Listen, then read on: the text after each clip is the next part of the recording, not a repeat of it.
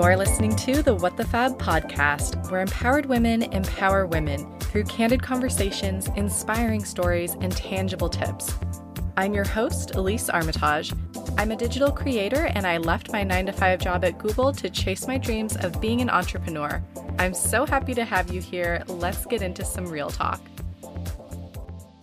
Hello and welcome back to the What the Fab podcast, episode number forty-five. Today's episode is a Cliff Notes series. I'm super excited. I haven't done one of these episodes in a hot minute. So if you're not familiar with this series, it's where I read a book, usually one that has some really great life hacks, tips and tricks, life advice, and I distill it down into a podcast episode. So my goal with these is, I know people are so busy and sometimes it can feel overwhelming to be like, I'm going to read a book a month. Well, you don't have to. You can listen to this podcast episode and get all the juicy tidbits from it. And then if you love the episode, you know, obviously I can't cover the entire book in an hour long episode. So I will definitely link to the book in the show notes. And today's episode is the Cliff Notes of Stillness is the Key by Ryan Holiday. Ryan Holiday is kind of like a modern day philosopher. And he also has written the book, The Daily Stoic, which you've probably seen on my Instagram stories. And it's basically a page a book day. It's not even a full page usually. It's like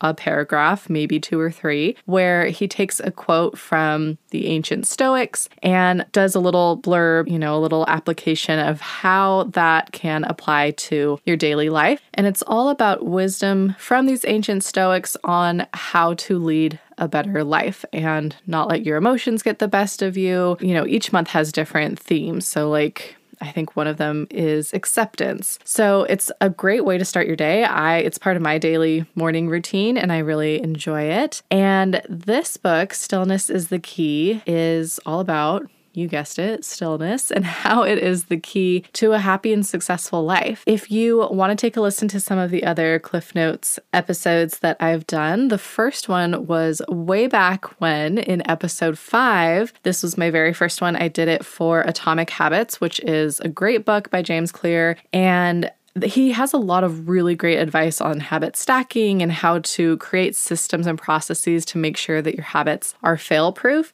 But I just felt like a lot of the examples that he gave, I mean, he's a dude, so it was a lot of like baseball examples. So I was like, let me take the learnings and like my best, my favorite tips from this book and then apply it to my own life and kind of share my own thoughts and reflections, you know, from my perspective. So that episode was a big hit. And then I did it again. I did the Cliff Notes for a book called The Big Leap. And that was episode number twenty-two. It's all about moving past your upper limiting beliefs.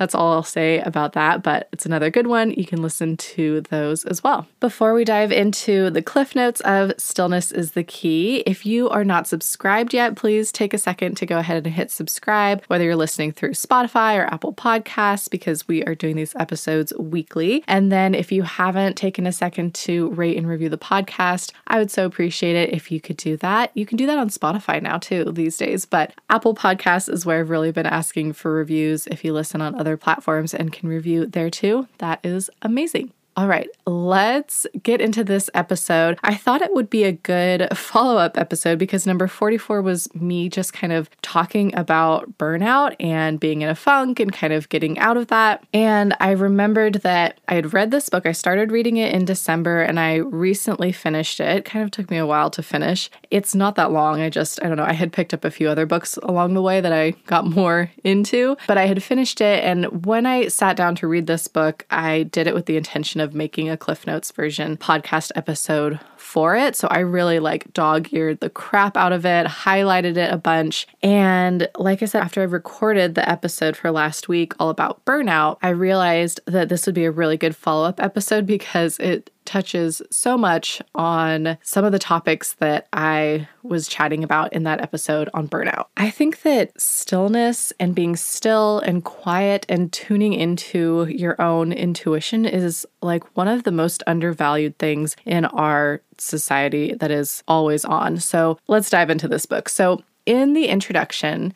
Ryan Holiday starts talking about whether you were a pupil of Confucius in five hundred B C, a student of early Greek philosophers one hundred years later, whether you were studying Buddhism, you would have heard teachings that all call for tranquility. In English, and he goes through a bunch of different words for it in Hebrew, Islam, lots of other different languages and dialects, but in English, it's stillness. To be steady while the world spins around you, to act without frenzy. And today, whether you're studying Stoicism, Christianity, Hinduism, they all call for inner peace or stillness, and it's viewed as the highest good and the key to a happy life. So basically, when all of the wisdom of the ancient world agrees on something, you should probably listen. So he goes on to talk about how our modern world is chaotic. Our personal and professional problems are so overwhelming. Like I said in episode forty-four about burnout, I was so shocked that one hundred percent of people responded to my story poll saying that they were feeling burnout and overwhelmed. And it's just like our to-do lists get longer and longer. Our desks pile up. Our inboxes frickin' overfloweth. My inbox is a cluster. And we're always reachable through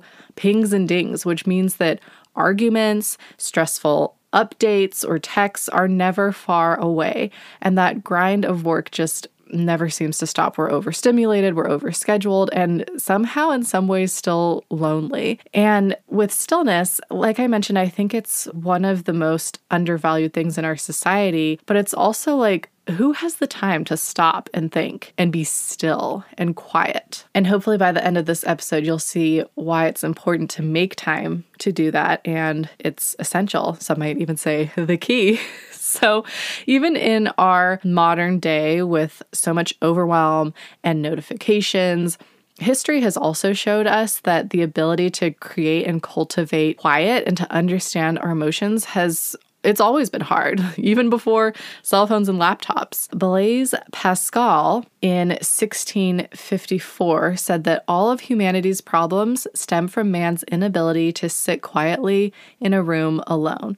So this is something that's been talked about for centuries. Holiday goes on to say that just like in evolution, where distinct species of birds or bats that are in different geographies often develop these similar adaptations, even though they're hundreds or thousands of miles apart, they develop similar adaptations to survive. And the same goes for these different schools of thought and philosophical schools that were separated by huge oceans and geographies and even time. They took different paths, but they all came to the same critical destination, that stillness is required to be the master of your own life. And stillness is what inspires new ideas. It sharpens perspective. As Ryan Holiday says, I really like this analogy, it slows the ball down so we can hit it. It helps generate your vision. It's the key to thinking clearly, to seeing the big picture, making those tough decisions, managing your emotions, identifying the right goals, right? Like, what's the point of striving after these goals if you realize, actually, I don't even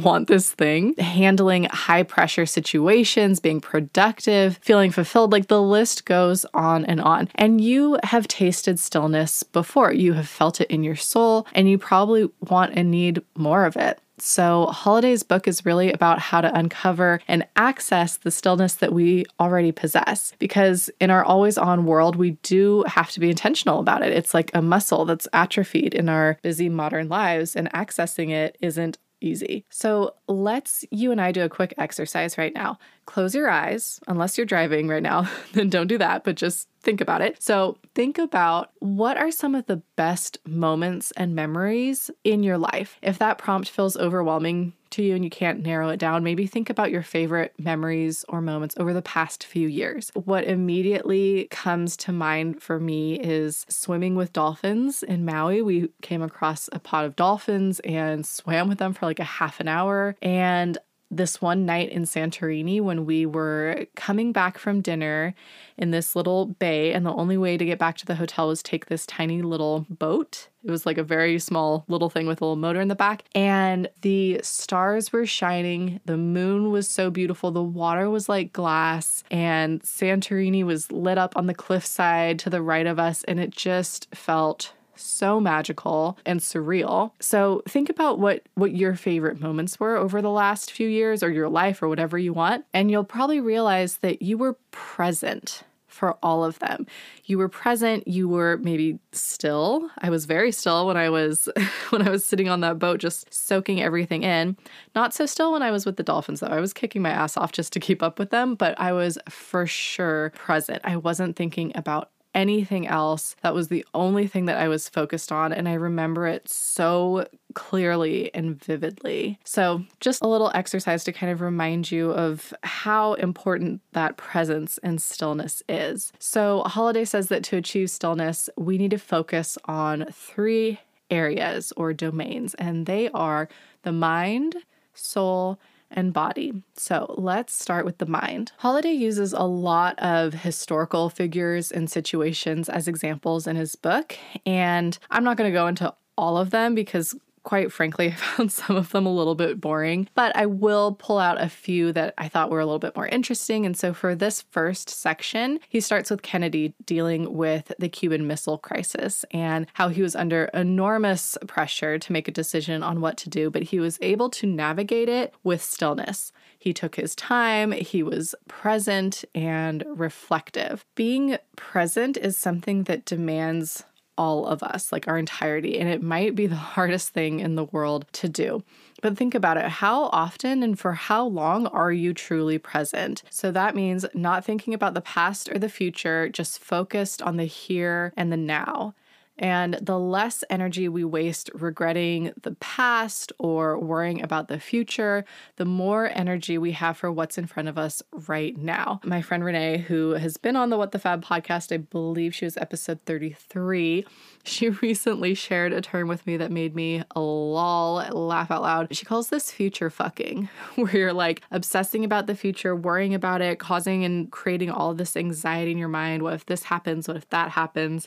So no future fucking, or at least trying to cut down on that. And it also makes me think about the book, The Power of Now by Eckhart Tolle. I don't know if I'm going to do a Cliff Notes version of that book. It is pretty like, it's pretty difficult to grasp some of the chapters that he goes into. There were several chapters where I was like, what did I just read? Like, I really did not understand that. It really went over my head. But there was a part where he talks about this idea of being present and how we really aren't present for very often or very frequently. And one thing that he mentioned when you find yourself future fucking or regretting the past or worrying about the past is to ask yourself the question, what problem do I have right now? And I've been using that and putting that into practice, and it's really been helping me because so far the answer is nothing. Like I right now in this instant, I really don't have a problem. Like things are actually fine. So that is a good way to kind of pull yourself back to reality and the present, kind of ground yourself. So Holiday goes on. So how do we help our minds be more present? The first thing is to limit our inputs. We have information overload. There is way too much coming at us twenty-four seven if we just let it. So we have to figure out how to separate the inessential from the essential and kind of guard ourselves from it, like actively guard ourselves, which is not easy in our modern world. So let's take news consumption as an example. I personally really don't read the news very much anymore. You might think that sounds aw- awful. I was going to say awesome. It is kind of awesome. You might think that sounds awful. And it's not that I'm sticking my head in the sand. It's that if I am reading the news, it's because I am seeking out the information. Like I want an update on what is going on with the war in Ukraine, not I'm getting notifications in the middle of my workday alerting me about all the things and what's going on in the news. So does that mean that sometimes I look dumb in front of people because I don't know about some current event that just happened that day or the day before?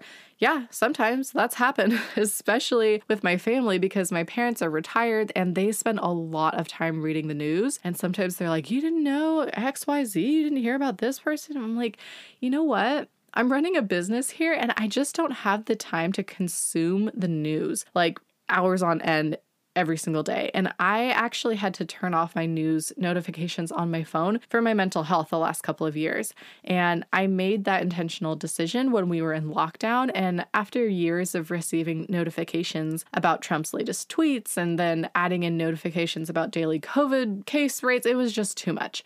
So now I am starting to get a little bit more back into it by actually listening to the weekly podcast from The Skim, which has been great because because I was finding that even their emails, like reading them every day, I was like, I appreciate all the work that they do, putting that into a, one condensed email every single morning. But I was like, I just don't feel the need to read this every day. But they do have a few different podcasts. One is like pop culture, one is just news in general, and they're great. So I listen to that weekly and just kind of like keep up on like current events and, and things that way, but it's not like this information overload. And it's like, I, you know, go to the app, pull up the podcast and listen to it. It's not like notifications that are constantly popping up on my phone, because it's very difficult to think or act clearly, let alone be happy, when we are drowning in information. And we're really not meant to have this twenty-four seven flood of information and notifications, but we allow this to happen to ourselves. And in some cases, we do it to ourselves. And I think it can be hard because then there's this, there's also the feeling of FOMO, like you don't want to miss out. So for example, I'm on a Slack channel with all the girls in Babes That Wander. And so there's six of us and I love them dearly. And I love having all of us on Slack together because it really makes it feel like you're not alone. As an entrepreneur, it can definitely get kind of lonely sometimes. You're just like working by yourself. So I love that. But sometimes a conversation can just like go off and it might not be something that is super relevant for me or I'm very interested in. So for example, there w- were a bunch of messages the other day about the Instagram algorithm. You know, bloggers, content creators were always complaining about the algorithm because it can really screw us over sometimes. And it's very, very frustrating. And so I'm like, okay, I there's like eighty unread messages here about the Instagram algorithm. And I don't feel like I really need to read this right now, especially because I'm actually trying to focus more on my website and traffic there so that I don't have to worry about the algorithm as much. And so I had this kind of feeling of, oh, but what if there's something important in there in those eighty unread messages? What if somebody asked me a question? Like, what if, what if, what if I should read it and get caught up? And I was like, you know what? I really don't need to be doing this. Like, if it's important, that the important stuff will be bumped back up to you, or it'll still be important by the time you do get to it. And it's also going to be clear how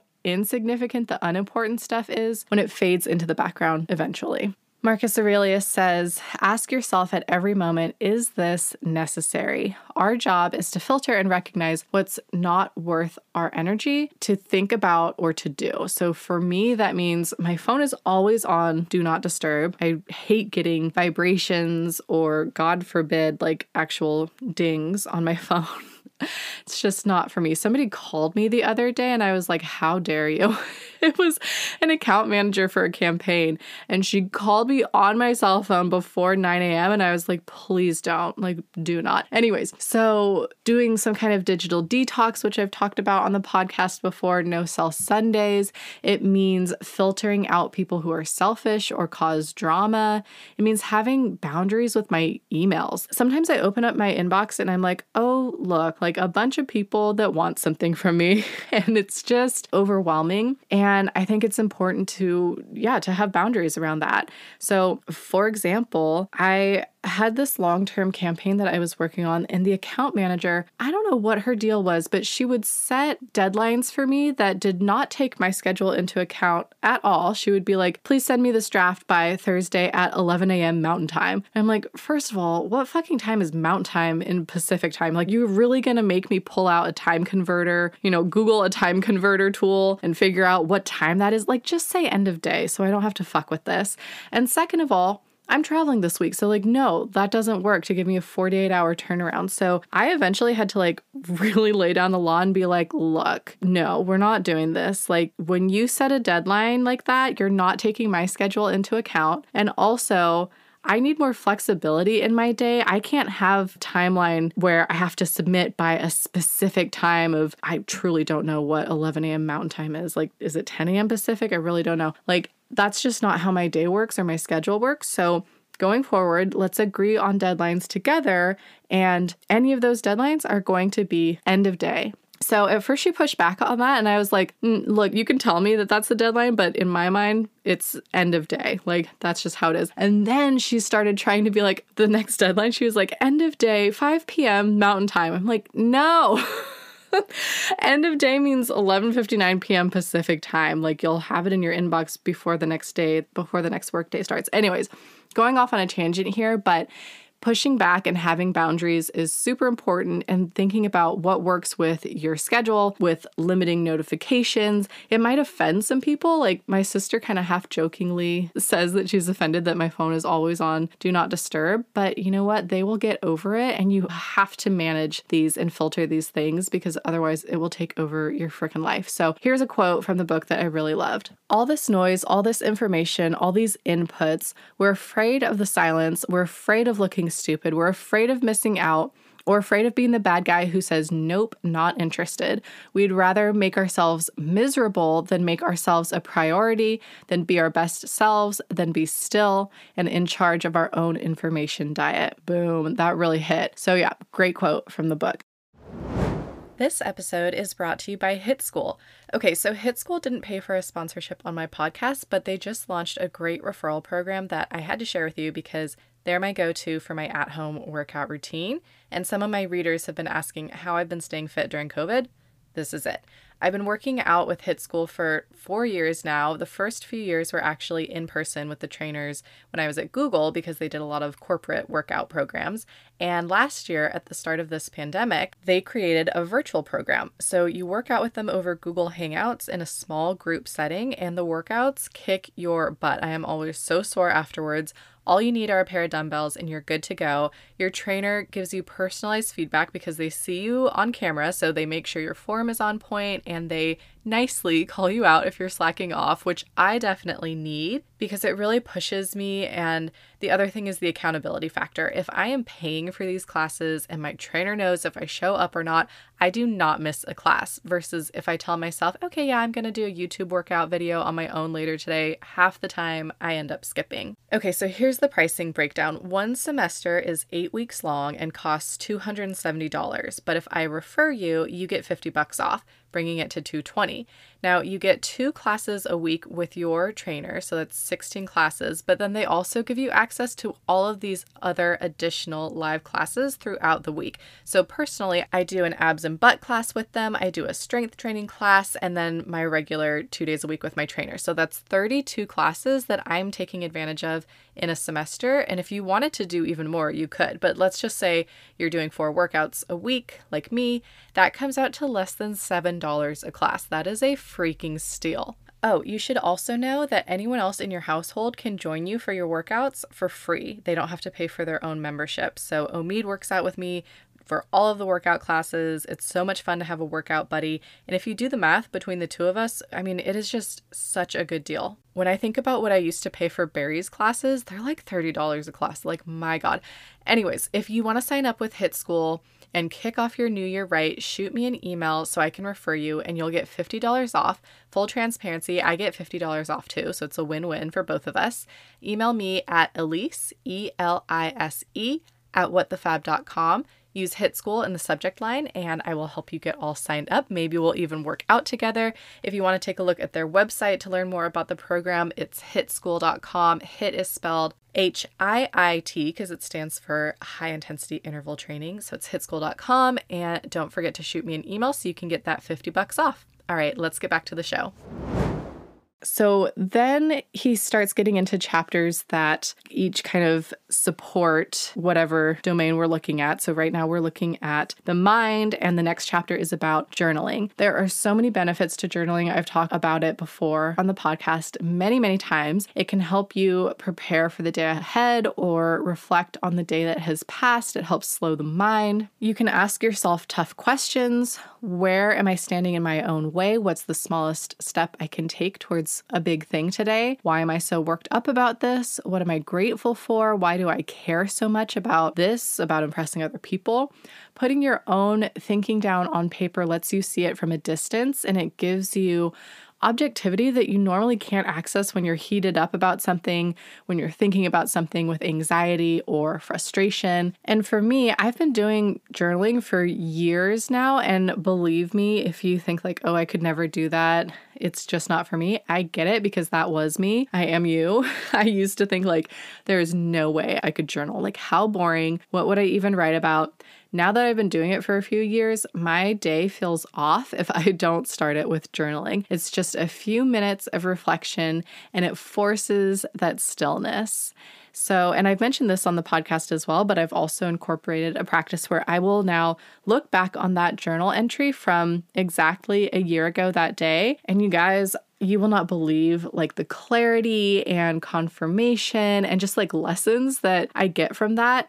There are so many times where I was worried about something happened that I was upset about. And then now, even just one year later, it's like, not a big deal, or it ended up working out great, or I can't even remember exactly what it was that I was so worked up about. So it's just really great for reflection and looking back on. There's no right or wrong way to do it. You just have to start. And if you're looking for journal prompts, I'll link the Daily Stoic journal version in the show notes. So that is something that I believe it gives you like one or two daily prompts that you can roll with. The next thing we need to do is cultivate silence. If we want to think better, have more revelations or insights or big ideas, we have to create room for them, which means stepping away from the comfort of all the noisy distractions and starting to listen. There was a study done on how senior execs at major corporations recharged during their downtime, and it was through activities like sailing, cycling, hiking, scuba diving, fly fishing,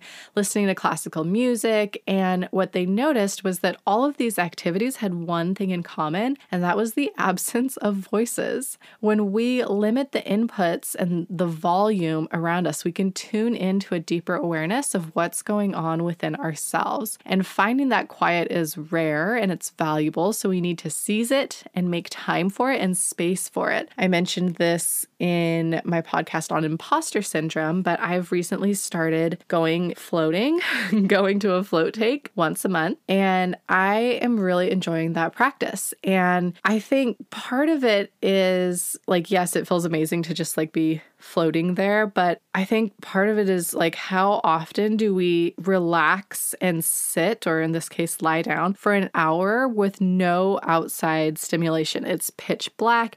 There's no sound. You could play music, relaxing music if you wanted to, but I choose to just do it in silence. And it's almost kind of cleanse of all of the pings and notifications and people emailing me for crap and asking me to do shit. It's just me in there and my thoughts. And I kind of go back and forth between like thinking about, you know, the future and things I need to do and goal setting and blah, blah, blah, and also just trying to be totally present and still and not worrying about things.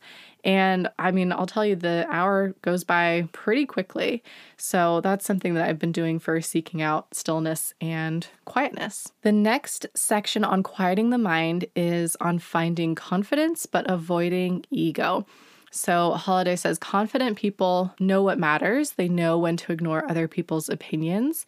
Confidence is the freedom to set your own standards and unshackle yourself from the need to prove yourself. Ego, on the other hand, is unsettled by doubts, it's afflicted by hubris, and it's exposed by its own bragging and posturing. And yet it won't probe itself or allow itself to be probed because it knows what might be found. So at this point, he goes back to the Kennedy example and how he learned that he can count on himself and he could get through it if he kept his head, if he kept still and reflective. And this reminded me of last year, maybe around the summer, I was having a call, a chat with some of the ladies in my mastermind group. And one thing that had been on my mind lately was, okay, I'm working on different parts of my business. I'm really focused on increasing my traffic so that I'm generating more revenue through ads and affiliate links. I'm super focused on S E O, but what if in a few years ads look different? What if it's not worth the time and energy that I'm putting into it right now?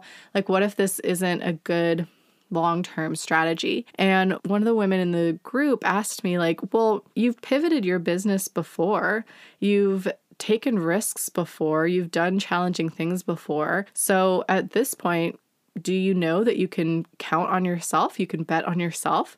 And if things, if the landscape looks different in a few years from now, you will figure something else out and, you know, continue onward and upward. And I was like, oh, that's that's a really good way to look at it because it's true. So I liked that perspective on having the confidence to bet on yourself and know that you can figure it out. So as we wrap up the section about the mind, Holiday goes on to talk about how the stakes of what we're trying to do here are too high to allow ourselves to just be driven crazy by the chatter of the news, the noise of the crowd, and just the general chaos of our modern world. And the insights that we're looking for are very deeply within us, but they're rarely obvious. So we need to look deeply in order to perceive what others aren't able to see. So we do these things, we ignore the noise, we zero in on what's essential, we sit with being present, we journal, we empty our minds, and then for brief moments, we will be able to get there. And when we're there, we're able to find ourselves capable of things that we didn't know were possible, like superior performance,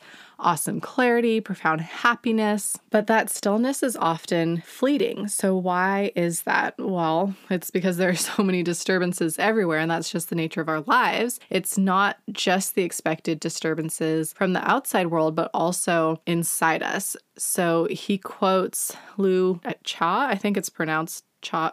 It's, you know, T Z U, the Chinese philosopher. Sorry, guys, I'm not a philosopher. I just dabble in reading quotes from them. But he quotes Lu Cha, and he says, "The mind tends towards stillness, but it's opposed by craving." I really liked that quote. Like, wants that stillness and tends toward it, but we have all of these cravings that kind of take us out of that. So we might find stillness for a moment, but then we're back out dealing with our normal everyday lives and old routines, being pulled in a million different directions. And it's like that experience never happened. And we're not looking for just a flash of stillness here and there. We want to try and consistently find that focus in wisdom and be able to call upon it when we're in difficult situations, which is going to require some more more reflection and internal work and working on the mind, spirit, and body. So let's move into spirit. The beginning of part two, which focuses on the spirit, starts with a quote from Epictetus. He is an ancient Greek philosopher. And the quote is, "Most of us would be seized by fear if our bodies went numb and would do everything possible to avoid it. Yet we take no interest at all in the numbing of our own souls." I was like, Damn, damn Epictetus, why you gotta do me like that? I was like, oh, that hits. Like, that is just so, so true. So in this first section of the soul, Holiday gives us another example in the form of Tiger Woods. He gives a lot of different examples, like everything from ancient figures to political figures to, you know, people like Tiger Woods. And like I said, I'm not involving all of them in this Cliff Notes version. I'm really just pulling out a few of them because frankly, I don't find the examples as helpful. I'm more like, give me the kind of tangible tips. But this one I thought was a good example. So here was somebody that his mind was strong. I mean, he was the best at at his sport, at golf, but his soul, not so much. He had a tragic relationship with his father. He pretty much missed out on a childhood because his father was so tough on him. And we all know the rest of the drama that became his life with his affair and his wife chasing him out of the house and beating his car with his own golf clubs. And then he went to sex rehab. So Holiday goes on to say, everyone has a hungry heart. We all strive for more, or most of us do, but how we choose to feed that hunger matters, and it determines what kind of person will be, what we're willing to do or not do, you know, shady or not shady things, and whether we'll ever be truly satisfied. So if our soul is always aching for more of this or more of that, how can we expect to be happy? How can we expect to be fulfilled, content, or still? So in this section on the soul, we're aiming to develop a strong moral compass, practice gratitude and appreciation, and I loved this one, understand that there will never be, quote, enough, and that the unchecked pursuit of more ends only in bankruptcy. I think he means bankruptcy of like the soul or moral bankruptcy. This episode is brought to you by Flodesk. Flodesk is an incredible email marketing service provider, and they are the platform that I use for my email campaigns for What the Fab. The platform is so intuitive and easy to use. It's very drag and drop. And best of all, it's aesthetic A F. The templates are beautiful, and you can easily add your own brand colors to it to make sure that your emails look and feel like you. I used to use MailChimp back in the day, but after trying Flodesk out about a year ago, I was in love, and I know you will be too. You can give Flodesk a try for thirty days free, and if you want to keep them, which I know you will, you can use my referral link to lock in a fifty percent off price at nineteen dollars a month and lock that in forever. You can get this offer and try it for free at whatthefab.com slash Flodesk, and that is spelled F L O D E S K. That's whatthefab.com slash Flodesk. I can't wait to see what stunning emails you create. Okay, let's get back to the episode.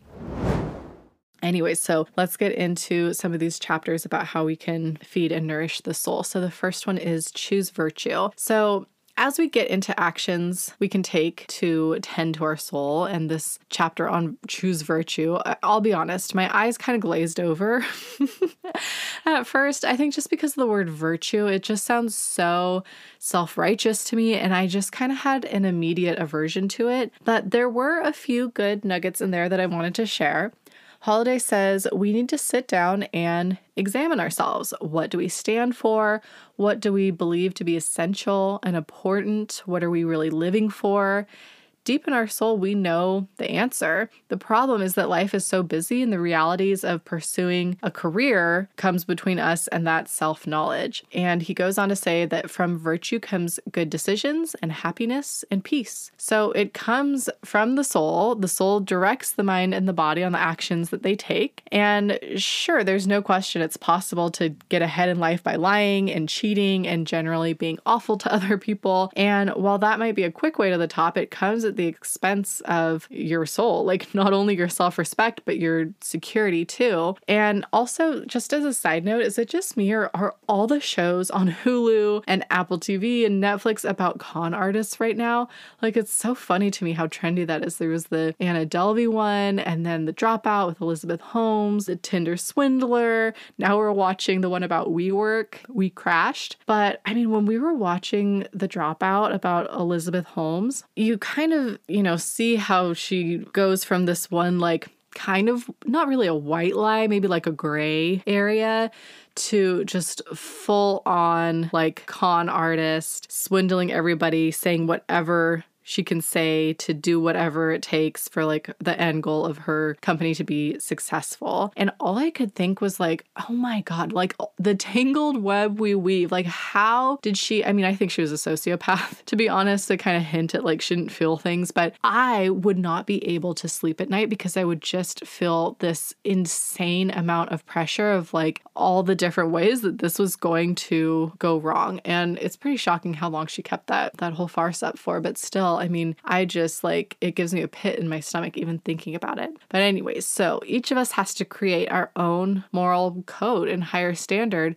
that we hold ourselves to. What's important to me? How am I going to live and why?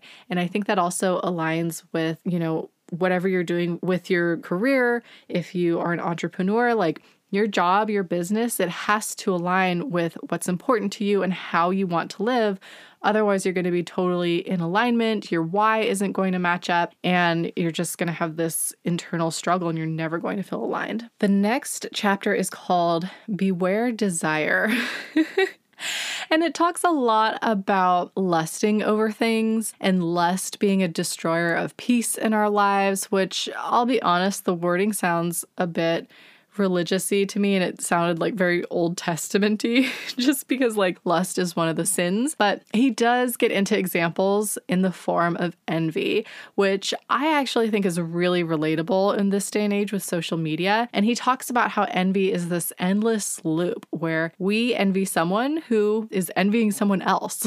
So how can we be at peace? And I just thought that was so true and such a good perspective. Like literally whoever you're envying is or has envied someone else for something else. And it's just kind of this endless cycle. And just to go off on a slight tangent here, what you're envying on social isn't always real, or you don't have the full picture. I have seen myself, like I know a blogger, I'll hear her say things to other people like, oh yeah, my husband works for me. He works for the blog, for the company. And it sounds very impressive, right? That she is doing this as her full-time business and her husband, quote, works for her. What people don't know behind the scenes is that he doesn't really do very much for her. He like helps take some photos and that's about it. And they live in, they live with her in-laws. Like they don't have their own place. They, you know, live with his parents. I think that if you knew that full picture, that definitely like that, there's nothing to envy there, but you don't know that whole picture and it comes across as very enviable. And I'm not saying that people, content creators on Instagram are all full of shit, but I am saying that you don't have the full picture and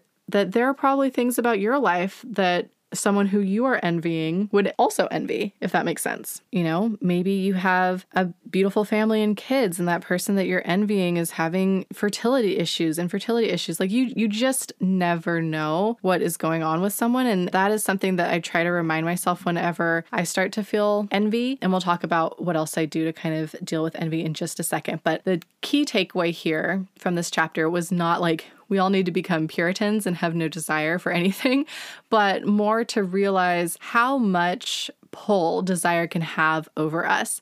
When you think about the times when you feel your best, it's not when you're pining away for something else. It's not even when you get the thing you've been pining for, because that oftentimes has a tinge of disappointment, or it only lasts for a brief moment and then you're off pining for the next thing. So for me, what has helped me not feel envy as much is practicing gratitude and having an abundant mindset. I think gratitude journaling, and I know it's something that is kind of like, yeah, yeah, okay, but it does help. And it's something that I do when I'm journaling every single day. And then just practicing reframing things and having an abundant mindset, really like that shift in perspective can be really helpful. I think that if you see, I mean, I feel envy when I see a travel blogger that got an incredible opportunity to like, I don't know, fly around the world with this airline and fly business class. I'm like, I want that. If I can reframe that as, wow, that is so cool that that airline values content creators and influencers enough to create an opportunity like that. That's something that I want. That's something I want to work towards. And it's amazing that that is something that is even an opportunity in this space. Just reframing it that way really helps me keep a positive perspective on it. The other thing that helps me is limiting the amount of time and content that I consume on Instagram. And I know that's kind of a weird thing for me to say as a content creator, but really it has helped me. Like I don't just sit there and scroll and scroll and scroll, because I can feel myself getting into kind of a negative mood or envious mindset when I'm doing that. So that's something that I have been working on, and I'm much more intentional with how I use Instagram now. And this leads into the next chapter, which is titled Enough. And we've touched on this a little bit, but here is where he dives deeper into this reflection of like existential crisis. The meaningless consumption most of us engage in, and more ambition, and the delusion that doing more and more of the same thing will bring different results. I mean, it's enough to like drive you crazy. And it's kind of a double-edged sword, because no one achieves anything without a desire to do better and improve, but that constant need for striving is often at odds with our happiness. The need for progress can be the enemy of actually enjoying the process. You're never going to find stillness if you can't appreciate things as they are right now. So I'm really, really trying to work on this. I'm a very goal-oriented, achievement-oriented person, and in many ways, it's served me well. But it does mean that it makes it hard for me to feel content where I'm at. It makes it hard to feel satisfied. And so the way that I am trying to combat this is to focus more on enjoying the process and how can I enjoy the process and inject more day into my day-to-day.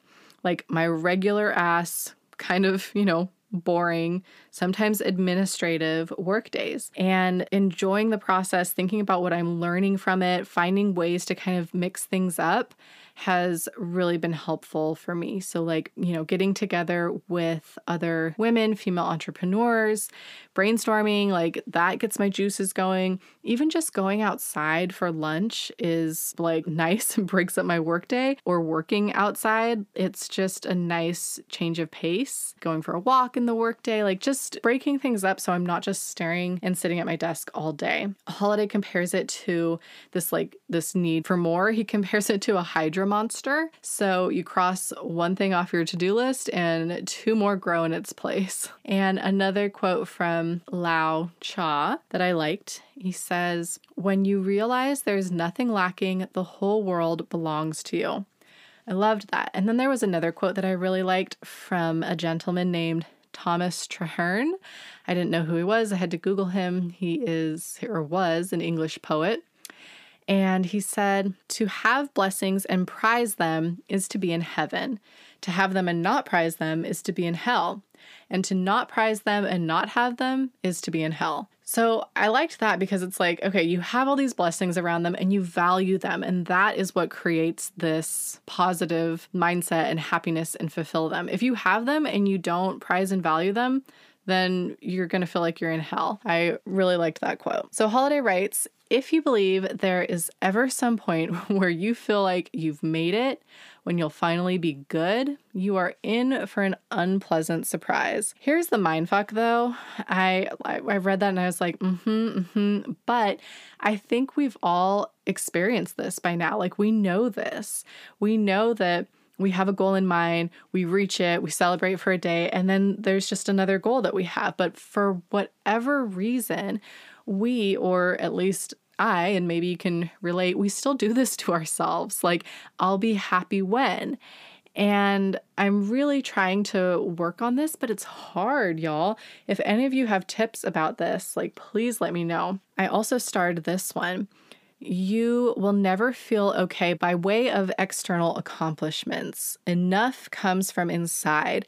It comes from seeing what you already have, what you've always had. If a person can do that, they are richer than any billionaire." So I mentioned this in my conversation with Ellen Yin. I believe it was episode forty-two. And we got on this topic of like enough, and with our quarterly income reports, like something that you would have been so excited about to hit that target or number a few years ago, like now you've blown way past that. And so your bar has changed. And I talked about how when I left Google, I thought if I can just make one hundred K, I'll be good. And now I'm like, if I can get my course to be successful and have that be an additional one hundred K revenue stream or two hundred K, then I'll be good. Like, so I am trying to enjoy the process too, and I'm trying to work on that and also just take time to feel happy and fulfilled and content with where I'm at. It's like that meme or, you know, quote on Instagram that's like, "You're living the life that the you from five years ago prayed for." Like, I mean, it's it's true. Like, look around, take stock, and appreciate it. And that's what I'm trying to work on more. So think about, what do you want more of in life? Like, that's the question. It's not accomplishments. For me, it's freedom, presence, clarity, joy, more space, and stillness. And I think we think, or again, I think sometimes that money is going to give us those things. Like, if I have more money, I'll have more freedom, I'll have more space and time and clarity because I'll be able to, you know, only work certain days or X Y Z, like whatever reasons I'm telling myself. But really, it's about cultivating those things right now. Like, there's no reason that I can't work on cultivating those right now. All right. The next chapter for Feeding the Soul is about being in nature and appreciating the small things. So he talks about forest bathing, which is a Japanese concept of surrounding yourself with nature in the woods. And he just talks about how therapeutic that is. And while we can't always be at the beach or looking out over epic canyon views all the time, we can cultivate the ability to see beauty everywhere in little things. This was something that my father-in-law was really, really good at. He passed away a few years ago from cancer, but he really just saw the beauty and talked about and admired the little things, especially in nature. But it could be something as small as like the way that a fountain was built and like the babbling sound of it. And he would mention like how relaxing it was and how the architect had to do X Y Z. You know, he would really focus on those Those small positive things and like have major appreciation for them. So the advice here is, first of all, get outside, like go for a walk, ride a bike, sit in your backyard, and just appreciate the small things. I mentioned how I've been trying to get outside more and work outside more to just kind of break up my day and also enjoy, like put more joy and enjoyment into the process of the work that I'm doing. And I was just outside earlier today working on prepping my notes for this podcast, and I stepped outside and I heard this like rustling in the bushes, and out popped a mama quail and her baby quails. And it was like the most delightful thing ever. They were so freaking cute. I just think, Omid and I have this joke about like how much I love quails because I just think they're so silly looking with their little like head things. And I can't tell you how much joy it brought me to just like see this mama quail and her little babies and watch them like walk across my backyard and fly off. It was just like so funny to me. But if I had been stuck in my office all day and forgot to, I mean, because it's easy, right? You get tied to your desk and your laptop and you kind of forget to remove yourself from that space. It's easy to just be in there all day. Then I wouldn't have seen the cute quails. And like it really made me laugh and like brought some joy to my workday and my afternoon. So get outside, change up your routine, and appreciate the little things and look for things to appreciate. This episode is brought to you by Tailwind. If you're a blogger or you have any type of website and you want to drive traffic to it through Pinterest, you need Tailwind. It's a social media scheduling tool that gets real results in less time. You know I am all about that. I use it to schedule all of my pins, and you can sit down, take thirty minutes, and schedule your pins for the entire week, and Tailwind will automatically push them live throughout the week at the optimum times when your followers are the most active. The other thing that's amazing about Tailwind is the community feature through tribes. So you share your pins in other like-minded tribes or groups, and you all repin each other's pins, giving everyone's content a huge boost. It's the epitome of rising tides raise all ships. I've seen my website traffic from Pinterest go from a few thousand visitors a month to tens of thousands of hits just from Pinterest alone, and this really began to climb when I started using Tailwind. You can also use it to schedule your Instagram posts. Again, I am all about time batching for max efficiency, so you can just sit down, take an hour, and schedule all your Instagram posts, and Tailwind will automatically push them live for you throughout the week. You don't have to do anything beyond that. You don't even have to open your phone up. It's amazing. So if you'd like to try Tailwind for free, I've got a referral link for you. Go to whatthefab.com slash Tailwind for a free trial plus a fifteen dollars credit if you do decide to hop on a paid plan in the future. That's whatthefab.com slash Tailwind, and Tailwind is spelled tail, T A I L, wind, W I N D. All right, let's get back to the show. The next soul chapter is on accepting a higher power. So this could be God and going to church. It could be Mother Earth. It could be destiny, the universe, like whatever higher power. Personally, I am agnostic, so I'm always a little resistant to this, but I do believe there are things beyond our comprehension working in the universe, and there is a higher power. I don't give it a lot of thought, to be honest. And so this chapter kind of encouraged me to be a little bit more thoughtful towards this concept. So Holiday poses this question that really struck me. If we told a Zen Buddhist from Japan in the twelfth century, in the future, everyone could count on greater wealth and longer lives, but that in most cases, there would be a feeling of utter purposelessness and dissatisfaction and burnout. I'm adding that burnout part to the quote. Do you think they would want to trade places with us? I read that and I was like, ooh, probably not.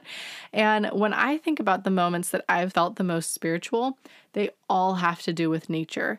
So I mentioned swimming with dolphins earlier, seeing the northern lights in Iceland. That was like so, so spiritual. Another example in Maui was seeing a mama humpback whale and her baby underwater. That was freaking spiritual to me. So I think tuning into that spiritual side of yourself, for some of us, that's much more easy and accessible than others. Some of us go to church every Sunday, and that's like where they feel the most spiritual. And for others, it might look totally different. And if you have any suggestions for me, I do have the book, The Untethered Soul, sitting on my nightstand. I read it years ago, and I, I think I wasn't really ready for it or open to it because I kind of don't remember any takeaways from it. So I'm considering rereading that, but that is something that I could tap a little bit more into. So that was that. There are a few more chapters in the soul section on relationships, anger, the general oneness of everyone and everything in the planet. I encourage you to read the book to get into more of those topics. These ones were just kind of the ones that I had dog-eared and highlighted the most. And so let's move to the third part, which is focused on the body, which he calls the final domain in our journey to stillness. So in this third part of the book, we're going to talk about things like having a routine, getting active, spending time outdoors, seeking solitude, having a hobby. I talked about this in my last episode in forty-four. I realized I have no hobbies. Everything is tied to making money or bettering my business. And, you know, even when I go on a vacation, it's not really a vacation, because I'm a travel blogger, so I'm shooting content for the blog. Anyways, we'll get more into that. Getting enough sleep and reining in our workaholic tendencies. As they say, the body keeps score. If we don't take care of ourselves physically and aren't aligned, it doesn't matter how strong we are mentally or physically. So I am really feeling this right now. I don't usually work weekends or evenings. And actually, for most of the last year, year and a half, I've been taking Fridays off. I've been experimenting with a four-day work week. However, with everything that I'm working on for the launch of my S E O course, I've just been feeling a little bit bit behind the, not, not behind, but I just feel like I have a lot that I want to do. I am really excited and energized about it. And so this weekend I worked on Saturday. Last night I worked until like ten thirty p.m. And you know what? The body keeps score.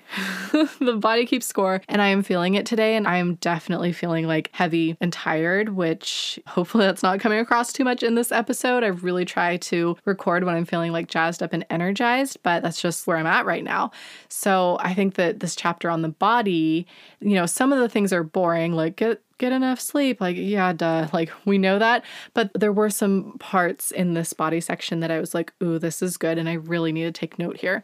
So the first chapter in the body section is all about saying no, which if you've been a podcast listener for a while, you know I love this topic. I have a whole episode titled The Power of Saying No. It's episode six. So like way, way, way back in the early beginnings of this podcast. If you haven't listened to it, I think there's some really good tips in there.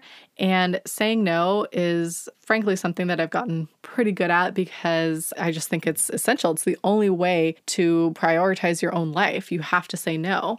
So the general concept of this chapter is think about what you're really being asked to give when someone requests something of you, because usually it's a piece of your life, like whether it's your time, your expertise, what have you, and it's usually in exchange for something you don't want or need or nothing at all. So a few questions you can ask yourself here when something is asked of you. What is it? Why does it matter? Do I need or want it? What are the hidden costs? Will I look back in the distant future and be glad I did it? And this is my favorite. If I never knew about it at all, if the request was lost in the mail and they hadn't been able to pin me down and ask me, would I even notice that I missed out? Love that. Okay, the next chapter is about building a routine and how certain routines, if done enough times and with sincerity, become a ritual. And when the body is busy with the familiar, then the mind can relax. So most people, when they wake up to face the day, they're faced with endless choices. What do I wear? What should I eat? What do I do first? What should I do after that? What work should I prioritize? It's freaking exhausting. So when we can automate the trivial parts of our life and also make good decisions be an automatic thing, we free up resources to do important and meaningful things and make space for stillness. So get your house in order, get your day scheduled, limit the interruptions, and limit the number of choices that you need to make. It reminds me of like Steve Jobs wearing the same black turtleneck every single day. Like that choice of what to wear that day, boom, eliminated, done. Not that I'm Steve Jobs, but I definitely have noticed that probably the last year or so, I kind of have the same work from home uniform. And I think at some point during the pandemic, I was like, oh, I want to like dress cute. Like we don't go anywhere. I'm going to put on a fun dress. It's going to brighten my mood.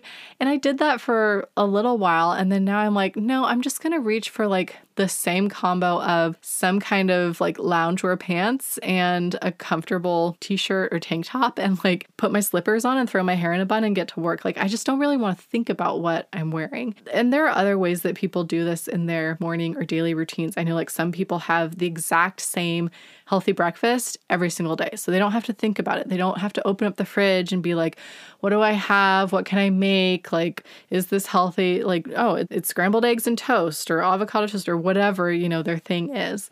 So think about how you can incorporate that into your own life. The next chapter is titled, Get Rid of Your Stuff. I was kind of surprised to see this topic in here, but I mean, it makes sense. I did a whole episode, number thirty-two, on how to declutter your space for mental clarity with an organizing expert. And when I did that house clean out, I felt so freaking good. It took me several weekends, but it was absolutely worth it. And I think it's so true, like getting rid of clutter so you can free up more mental clarity and space is a real thing. So he ends this chapter with a quote that I was like, oh damn, but I thought it was good. So he says, you were born free, free of stuff, free of burden. But since the first time they measured your tiny body for clothes, people have been foisting stuff upon you, and you've been adding links to the pile of chains yourself ever since. Damn. Damn. Okay. We're going to move on to the next section. It's all about seeking solitude and how it's difficult to understand yourself if you're never by yourself. So Holiday shares the example of how twice a year Bill Gates takes a think week where he spends a week alone in a cabin to think, read, write memos to his team, and then he leaves that think week with so much clarity on what he wants to prioritize, what he wants to assign to people, and he carries that stillness back to the complicated world. So this kind of reminds me of the concept, if you're a business owner, an entrepreneur, working in your business versus on your business. So like for me, that would look like working in your business would be doing all the day-to-day things. I'm shooting content, I'm working with brands, I'm recording this podcast, versus working on your business is thinking about the bigger picture and the strategy. It's taking those calls with my mastermind group and talking about vision and strategy and, you know, where I see the business going in five years, ten years, and how I can start moving in that direction. And it's the same thing with working in your life versus on your life. In your life is the day-to-day things that you need to do, and on your life is the greater vision and strategy. So we have to schedule and cultivate these moments. You guys know at the beginning of the year, I do a goal setting and visioning workbook with Omid, and we talk about what do we want the next year to look like and how does that play into where we want to see ourselves in five years, in ten years. So setting aside time to do that, I think is so important because we don't normally kind of take that step back and have those strategic conversations like internally with yourself or, you know, with your partner, whatever it is. And it's just, you know, we're so busy and caught up with our day-to-day lives. It's not something we really think about. The next chapter was about getting enough sleep. That was a boring one, so I'm not going to talk about it. Like, just do it. Get enough sleep. It's important. And then the next one's about hobbies. You guys, I need a freaking hobby. He talks about how important leisure and time away from work is and how you can't do it for pay. You can't do it to impress people. You have to do it for you. And while we don't want our leisure to become work, we do have to work to make time for it. Sometimes it's harder to be away from your job than just working in it. And I totally feel that. So, you know, if Winston Churchill, he, one of the examples in this chapter that he talks about, if he can make time for hobbies, so can I. So I am, I'm kind of nervous to say this. I don't know why. I guess because if I say it out loud, then it's like I'm accountable and I have to do it. I am going to sign up for a book club. That is one of the nerdier things I've said on this podcast, but I think it'll be really good for me because I enjoy reading, but I tend to gravitate towards books that are business-oriented and related. And I found a book club in Napa. It's a feminist book club. So the assigned readings are, you know, related to that topic. So, you know, something different than what I normally would read. And it's not for work. I mean, who knows, I could end up doing a podcast Cliff Notes version on one of those books, but it's not directly tied to monetization and to work. And I think it'll just be nice to meet more people in Napa because we moved here during the pandemic and frankly, like, all of our neighbors are pretty old. Like, we haven't really met people here. So I think that'll be nice. So think about what's a hobby that you could incorporate into your life. I'm going to challenge you to do this with me. It doesn't have to be a book club. It could be something totally different. But what action are you going to take here? Let me know. Maybe screenshot this episode and tag me. I'm at W T Fab and let me know, what are you going to do to incorporate a new hobby into your life? Because the more I chat about it with people, the more I realize I'm not the only one that like can't name a hobby. Like, we're just so busy. And like I said, it's something that we have to intentionally make time for. Okay, this next chapter is titled Beware Escapism, and the whole thing is basically about how traveling and taking vacations is great, but you can't just flee or escape your problems that exist in your mind and soul. And I felt personally attacked, but whatever the escape is, literally leaving your home and traveling or a drug or alcohol, you're just delaying dealing with looking within. And that peace that you're seeking is only going to come when you do that work to probe yourself with self-awareness and patience, which can't happen if you or I are constantly jetting off to your next location and planning your next trip, or even just packing your schedule with every activity you can think of so you stay busy and you're never alone. I feel like people are so afraid to be alone and still because it's uncomfortable. Like, we're not used to it. We're used to the information overload and always being with people, maybe not as much during the pandemic, but still, like, we're used to being accessible and having conversations, whether it's on our screens or in person, all the time. And there's all this other inner work that we can and should be doing, and reflection and insights that we can get from being still and quiet and looking inward. So that's the book, you guys. It's he kind of wraps it all up. He talks about how the mental, spiritual, and physical domains are like these three legs on a stool, and we need to tend each one in order to achieve that presence and that stillness. So I hope you enjoyed this Cliff Notes version of Stillness is the Key. Like I said, I will link to the book in the show notes if you want to read the whole thing and get a little bit more into the details. But I hope that it was helpful for you. And I know that I'm definitely taking some of the lessons and, and key takeaways from this book and applying it to my life, like having a new hobby, joining the book club. Like, there were so many good nuggets in there and kind of perspective changes for me that I found really valuable. So I hope that you did too. If you enjoyed this episode, I would love it if you could subscribe. You can hit subscribe through whatever platform you're listening through, and that way these weekly episodes will get all queued up for you. I mentioned a bunch of other kind of related episodes that you can go through that kind of support and pertain to this topic. And again, if you enjoyed it, I would love it if you could share it. You could text it to a friend that may be experiencing burnout and needing some stillness in their life as well. You could take a screenshot, share it on your Insta stories, and tag me. I would appreciate that so, so much.